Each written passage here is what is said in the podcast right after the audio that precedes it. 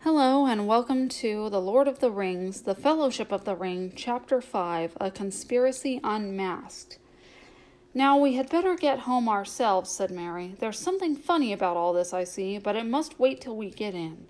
They turned down the ferry lane, which was straight and well kept and edged with large whitewashed stones. In a hundred yards or so, it brought them to the river bank, where there was a broad wooden landing stage. A large flat ferry boat was moored beside it. The white bullards near the water's e- near the water's edge glimmered in the light of two lamps on high posts. Behind them, the mists in the flat fields were now above the hedges, but the water before them was dark, with only a few curling wisps like steam among the reeds by the bank. There seemed to be less fog on the further side. Merry led the pony over a gangway onto the ferry, and the others followed. Merry then pushed slowly off with a long pole. The Brandywine fo- flowed slow and broad before them. On the other side, the bank was steep, and up it a winding path climbed from the further landing. Lamps were twinkling there. Behind loomed up the Buck Hill, and out of it, through stray shrouds of mist, shone many round windows, yellow and red. They were the windows of Brandy Hall, the ancient home of the Brandybucks. Long ago, Gorhendad old, Bu- Gorhendad Oldbuck, head of the Oldbuck family, one of the oldest in the Marish or indeed in the Shire, had crossed the river, which was the original boundary of the land eastwards. He built and excavated Brandy Hall, changed his name to Brandybuck, and settled down to become master of what was virtually a small independent country. His family grew and grew, and after his days continued to grow until Brandy Hall occupied the whole of the low hill and had three large front doors, many side doors, and about a hundred windows. The Brandybucks and their numerous dependents then began to burrow and later to build all round about. That was the origin of Buckland, a thickly inhabited strip between the river and the old forest, a sort of colony from the Shire. Its chief village was Bucklebury, clustering in the banks and slopes behind Brandy Hall.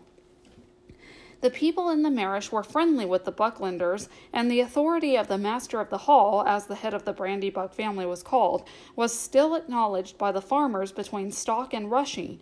But most of the folk of the old shire regarded the Bucklanders as peculiar, half foreigners, as it were though as a matter of fact they were not very different from the other hobbits of the Four Farthings, except in one point they were fond of boats and some of them could swim. Their land was originally unprotected from the east, but on that side they had built a hedge, the High Hay. It had been planted many generations ago and was now thick and tall, for it was constantly tended. It ran all the way from Brandywine Bridge in a big loop curving away from the river to Haysend, where the where the Withywindle, where the Withy, God, where the Withywindle flowed out of the forest into the Brandywine, well over twenty miles from end to end. But of course it was not a complete protection. The forest drew close to the hedge in many places. The Bucklanders kept their doors locked after dark, and that also was not usual in the Shire. The ferry boat moved slowly across the water. The Buckland shore drew nearer. Sam was the only member of the party who had not been over the river before. He had a strange feeling as the slow, gurgling stream slipped by. His old life lay behind in the mists, dark adventure lay in front. He scratched his head and for a moment had a passing wish that Mr. Frodo could have gone on living quietly at Bag End. The four hobbits stepped off the ferry. Merry was tying it up, and Pippin was already leading the pony up the path when Sam, who had been looking back as if to take farewell of the Shire, said in a hoarse whisper, Look back, Mr. Frodo. Do you see anything? On the far stage, under the distant lamps, they could just make out a figure. It looked like a dark black bundle left behind, but as they looked, it seemed to move and sway this way and that, as if searching the ground. It then crawled or went crouching back into the gloom beyond the beyond the lamps. What in the Shire is that? exclaimed Merry. Something that is following us, said Frodo, but don't ask any more now. Let's get away at once. They hurried up the path to the top of the to the top of the bank, but when they looked back, the far shore was shrouded in mist and nothing could be seen. Thank goodness you don't keep any boats on the west bank, said Frodo. Can horses cross the river? They can go ten miles north to Brandywine Bridge, or they might swim, answered Merry, though I never heard of any horse swimming the Brandywine. But what have horses to do with it? I'll tell you later. Let's get indoors and then we can talk. All right, you and Pippin know your way, so I'll just ride on and tell Fatty Bolger that you are coming. We'll see about supper and things. We had our supper early with Farmer Maggot, said Frodo, but we could do with another. You shall have it. Give me that basket, said Merry, and rode ahead into the darkness. It was some distance from the Brandywine to Frodo's new house at Crickhollow. They passed Buck Hill and Brandy Hall on their left, and on the outskirts of Bucklebury struck the main road of Buckland that ran south from the bridge. Half a mile northward along this, they came to a lane opening on their right. This they followed for a couple of miles as it climbed up and down into the country. At last they came to a narrow gate in a thick hedge. Nothing could be seen of the house in the dark. It stood back from the lane in the middle of a wide circle of lawn surrounded by a belt of low trees inside the outer hedge. Frodo had chosen it because it stood in an out of the way corner of the country and there were no other dwellings close by. You could get in and out without being noticed. It had been built a long while before by the Brandybucks for the use of guests or members of the family that wished to escape from the crowded life of Brandy Hall for a time. It was an old fashioned countrified house, as much like a hobbit hole as possible. It was long and low, with no upper story, and it had a roof of turf, round windows, and a large round door. As they walked up the green path from the gate, no light was visible. The windows were dark and shuttered. Frodo knocked on the door, and Fatty Bolger opened it. A friendly light streamed out. They slipped in quickly and shut themselves and the light inside. They were in a wide hall with doors on either side. In front of them, a passage ran back down the middle of the house. Well, what do you think of it? asked Merry, coming up the passage. We have done our best in a short time to make it look like home. After all, Fatty and I only got here with the last cartload yesterday.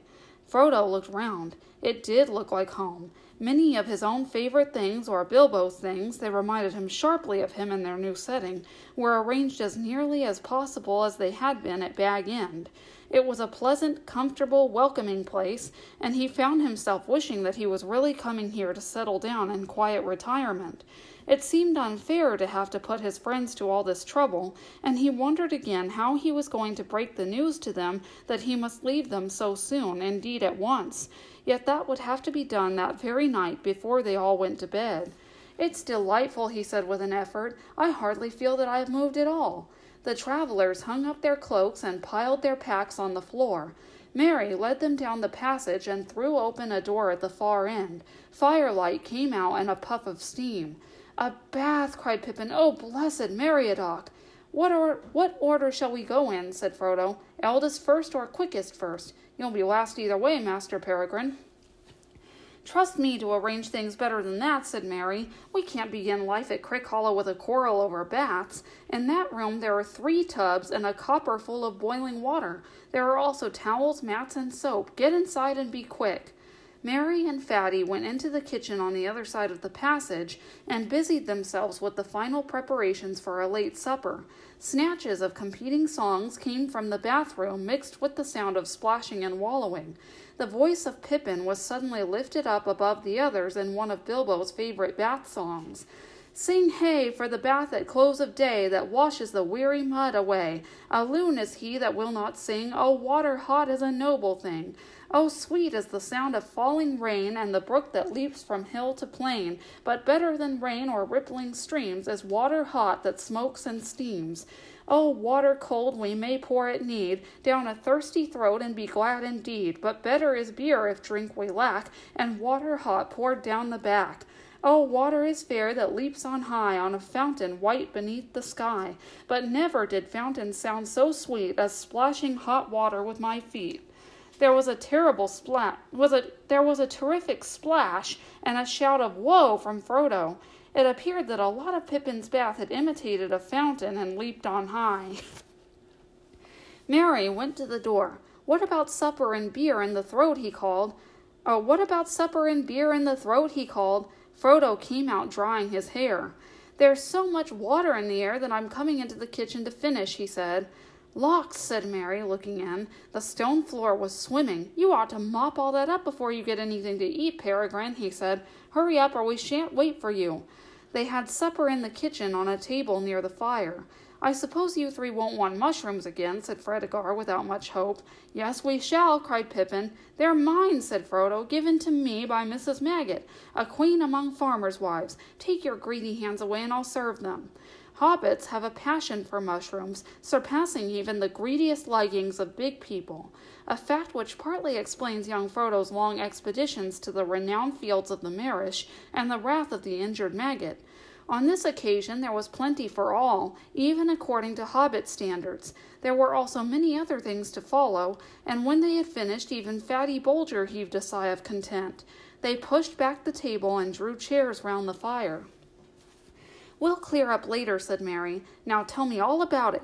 I guess that you have been having adventures which was not quite fair without me. I want a full account, and most of all, I want to know what was the matter with old Maggot and why he spoke to me like that.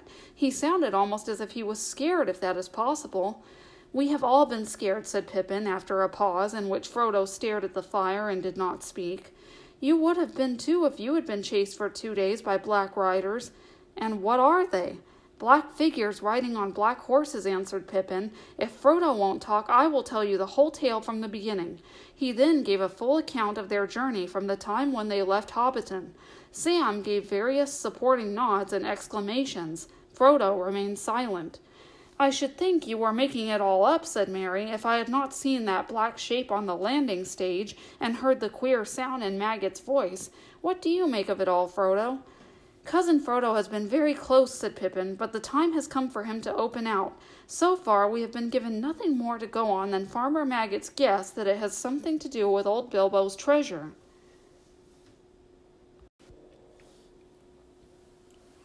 That was only a guess, said Frodo hastily. Maggot does not know anything.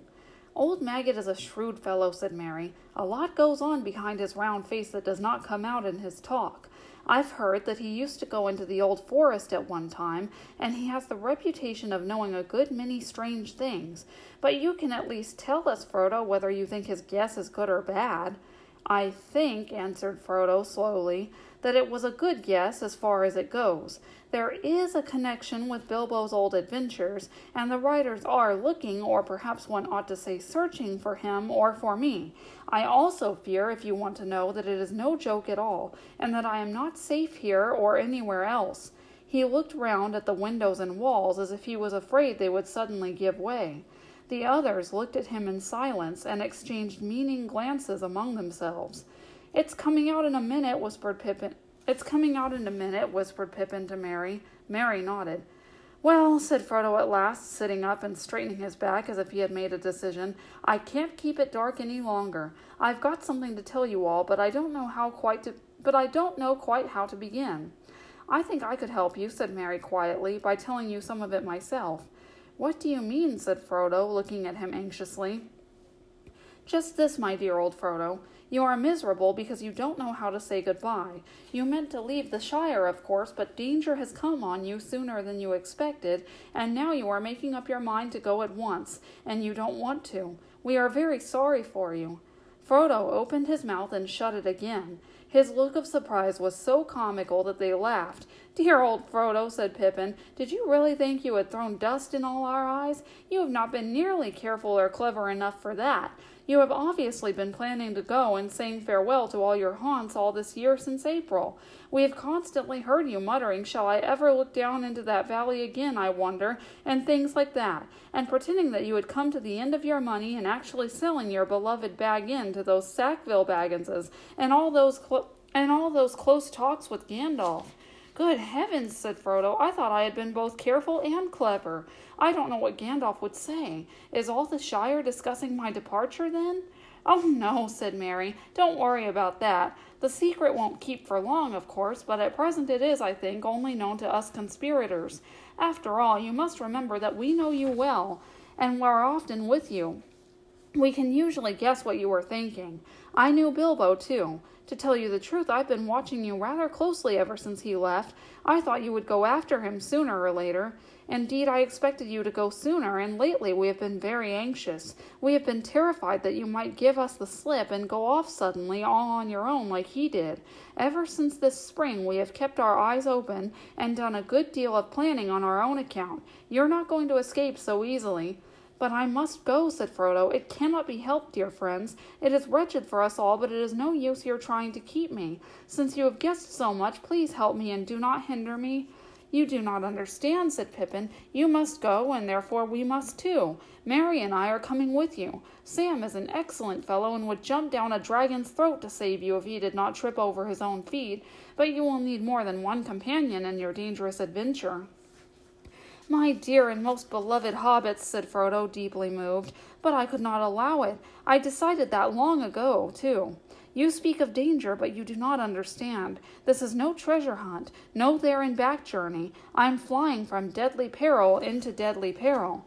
Of course we understand, said Merry firmly. That is why we have decided to come. We know the ring is no laughing matter, but we are going to do our best to help you against the enemy. The ring, said Frodo, now completely amazed.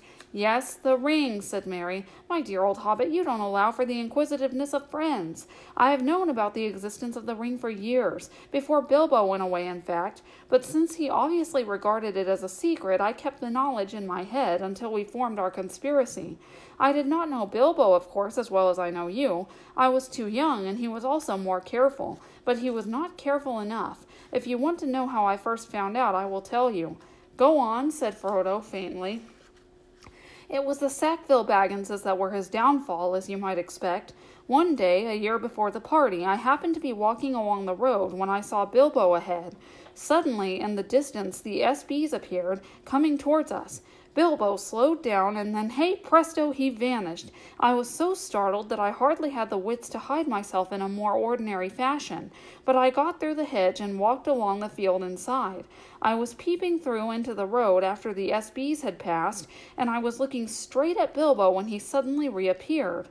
I caught a glint of gold as he put something back in his trouser pocket.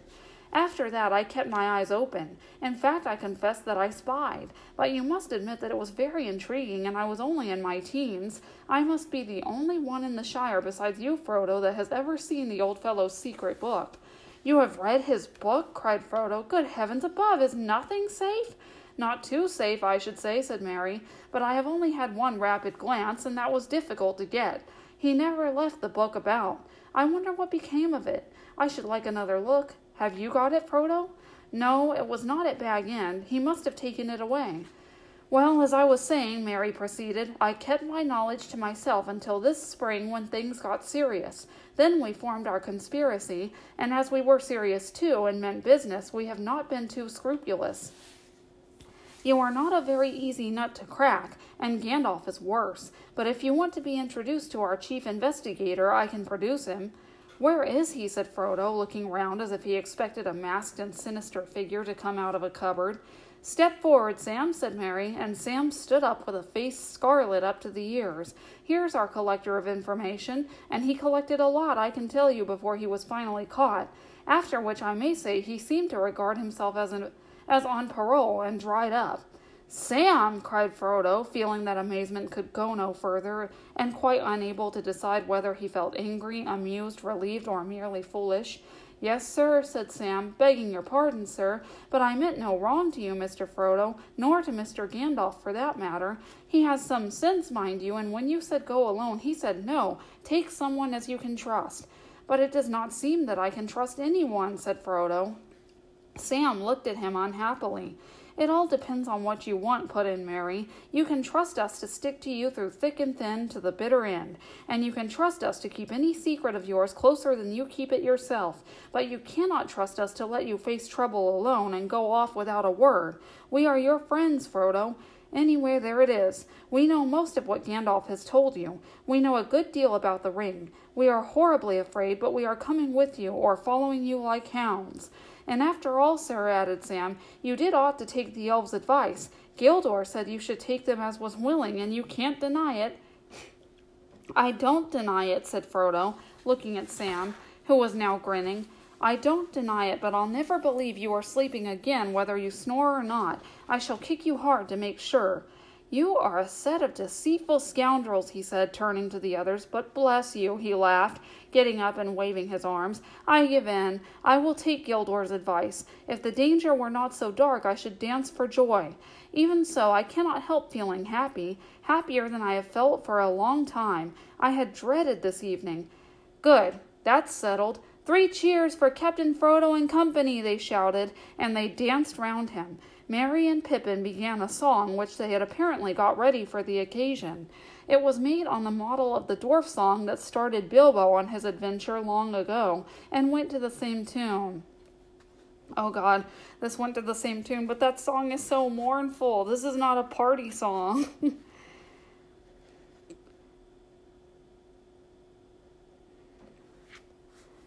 um um how did it go again? Uh,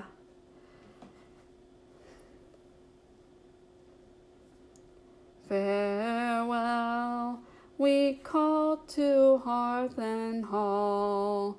The wind may blow and rain may fall. We must away ere break of day, far over wood and mountain tall, to Rivendell, where elves yet dwell, in glades beneath the misty fell, through moor and waste, we ride in haste.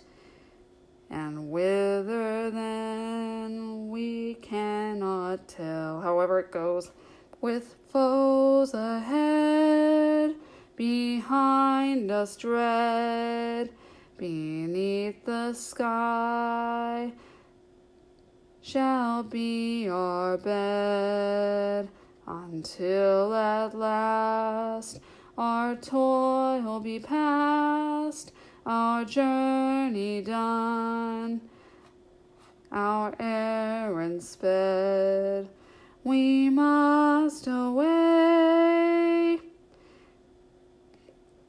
We must away. We ride before the break of day. However, the tune goes, I always get it wrong somehow. um, I'm not very good at it, but that's what I remember of it. Very good, said Frodo, but in that case there are a lot of things to do before we go to bed. Under a roof, for tonight at any rate. Oh, that was poetry, said Pippin. Do you really mean to start before the break of day? I don't know, answered Frodo. I fear those black riders, and I'm sure it is unsafe to stay in one place long, especially in a place to which it is known I was going. Also, Gildor advised me not to wait, but I should very much like to see Gandalf. I could see that even Gildor was disturbed when he heard that Gandalf had never appeared. It really depends on two things. How soon could the riders get to Bucklebury, and how soon could we get off? It will take a good deal of preparation. The answer to the second question, said Merry, is that we could get off in an hour. I have prepared practically everything. There are five ponies in a stable across the fields. Stores and tackle are all packed, except for a few extra clothes and the perishable food. It seems to have been a very efficient conspiracy, said Frodo. But what about the Black Riders? Would it be safe to wait one day for Gandalf? That all depends on what you think the riders would do if they found you here, answered Merry. They could have reached here by now, of course, if they were not stopped at the north gate where the hedge runs down to the river bank, just this side of the bridge. The gate guards would not let them through by night, though they might break through. Even in the daylight, they would try to keep them out, I think, at any rate, until they got a message through to the master of the hall, for they would not like the look of the riders and would certainly be frightened by them. But of course, Buckland cannot resist a determined attack for long and it is possible that in the morning even a black rider that rode up and asked for Mr. Baggins would be let through. It is pretty generally known that you are coming back to live at Crickhollow. Frodo sat for a while and thought. I have made up my mind, he said finally. I am starting tomorrow as soon as it is light, but I am not going by road. It would be safer to wait here than that. If I go through the north gate, my departure from Buckland will be known at once, instead of being secret for several days at least, as it might be. And what is more, the bridge and the east road near the borders will certainly be watched, whether any rider gets into Buckland or not. We don't know how many there are, but there are at least two, and possibly more. The only thing to do is to go off in a quite unexpected direction. But that can only mean going into the old forest, said Fredegar, horrified. You can't be thinking of doing that. It is quite as dangerous as black riders. Not quite, said Merry. It sounds very desperate, but I believe Frodo is right. It is the only way of getting off without being followed at once. With luck, we might get a considerable start. But you won't have any luck in the old forest, objected Fredegar. No one has it no one ever has luck in there. You'll get lost. People don't go in there. Oh, yes, they do, said Merry. The Brandybucks go in occasionally when the fit takes them. We have a private entrance. Frodo went in long ago, once long ago. I have been in several times, usually in daylight, of course, when the trees are sleeping and fairly quiet. Well, do as you think best, said Fredegar. I'm more afraid of the old forest than of anything I know about. The stories about it are a nightmare. But my vote hardly counts, as I am not going on the journey. Still, I am very glad someone is stopping behind who can tell Gandalf what you have done when he turns up, as I am sure he will before long. Fond as he was of Frodo, Fatty Bolger had no desire to leave the Shire, nor to see what lay outside it. His family came from the East Farthing, from Budgeford and Bridgefields, in fact, but he had never been over the Brandywine Bridge. His task, according to the original plans of the conspirators, was to stay behind and deal with inquisitive folk, and to keep up as long as possible the pretense that Mr. Baggins was still living at Crickhollow. He had even brought along some of he had even brought along some old clothes of Frodo's to help him in playing the part. They little thought how dangerous that part might prove. Excellent, said Frodo when he understood the plan. We could not have left any pa- any message behind for Gandalf otherwise. I don't know whether these riders can read or not, of course, but I should not have dared to risk a written message in case they got in and searched the house. But if Fatty is willing to hold the fort, and I can be sure of Gandalf knowing the way we have gone, that decides me. I am going into the old forest first thing tomorrow. Well, that's that, said Pippin. On the whole, I would rather have our job than Fatty's, waiting here till Black Riders come. You wait till you are well inside the forest, said Fredegar. You'll wish you were back here with me before this time tomorrow. It's no good arguing about it any more, said Merry. We have still got to tidy up and put the finishing touches to the packing before we get to bed. I shall call you all before the break of day. When at last he had got to bed, Frodo could not sleep for some time. His legs ached. He was glad that he was riding in the morning. Eventually, he fell into a vague dream in which he seemed to be looking out of a high window over a dark sea of tangled trees. Down below, among the roots, there was the sound of creatures crawling and snuffling. He felt sure they would smell him out sooner or later. Then he heard a noise in the distance. At first he thought it was a great wind coming over the leaves of the forest. Then he knew that it was not leaves, but the sound of the sea far off, a sound he had never heard in waking life, though it had often troubled his dreams. Suddenly he found he was out in the open. There were no trees after all. He was on a dark heath, and there was a strange salt smell in the air. Looking up, he saw before him a tall white tower standing alone on a high ridge. A great desire came over him to climb the tower and see the sea. He started to struggle up the ridge towards the tower, but suddenly a light came in the sky and there was a noise of thunder. Stay tuned for more next Wednesday.